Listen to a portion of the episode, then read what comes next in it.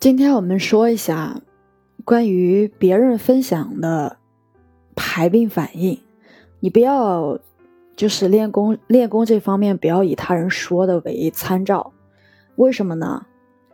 因为人与人之间是不同的，就好比很多人，他一上来就问我他需要练多久可以启动胎息，或者他需要站桩站多久，然后可以让他自己。恢复到一个健康的身体状态，又或者问练多久，怎样怎样怎样，各种各样的问题。嗯，我说的最多的一句呢，便是因人而异。因为练功它不是一个途径，它也不是一个救命稻草，它是一个循序渐进，并且需要我们耐得住寂寞，持续坚持的一个过程。我。我们每个人年龄不一样，身体健康状态不一样，每个人的悟性它也是不一样的。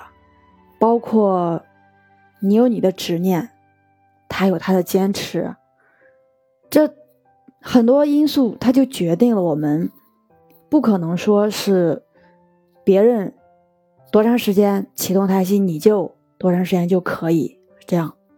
所以我建议大家在练功之前，可以先定一个小目标，比如说，我每天一个小时站桩，通过每天坚持一个小时，我要让自己，对吧？提高免疫力，争取在今年呢不生病，或者是少生病，或者说提高我整体的身体素质。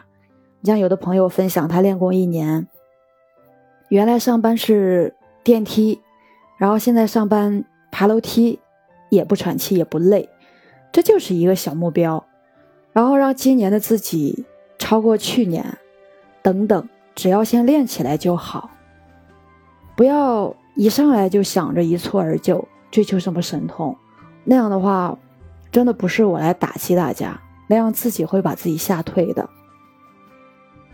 再者，其实人与人最大的不同。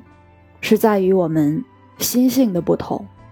你看，过去的你，现在的你，最大的不同也是心的不同。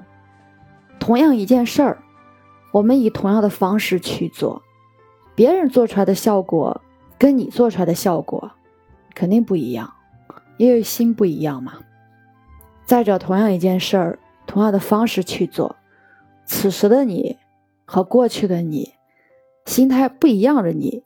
那做出来的效果，它也是不一样的。所以，决定一件事最后是什么结果，在于你用什么心去做。练功也是如此。所以，大家不要以别人说的各种排兵反应、各种练功的怎样怎样为参照，也不要把别人做出来的结果当做是标准答案去追、去追求。你，你这样去做的话。你的关注点不在自己身上，你会过多的去关注别人，你把这些全部放下，然后呢，把注意力放在自己的生活中，放在自己身上，然后开始做好自己，开始通过练功来反观内视，去观察自己，去觉察自己。我在喜马拉雅给大家分享了很多很多的练功方法。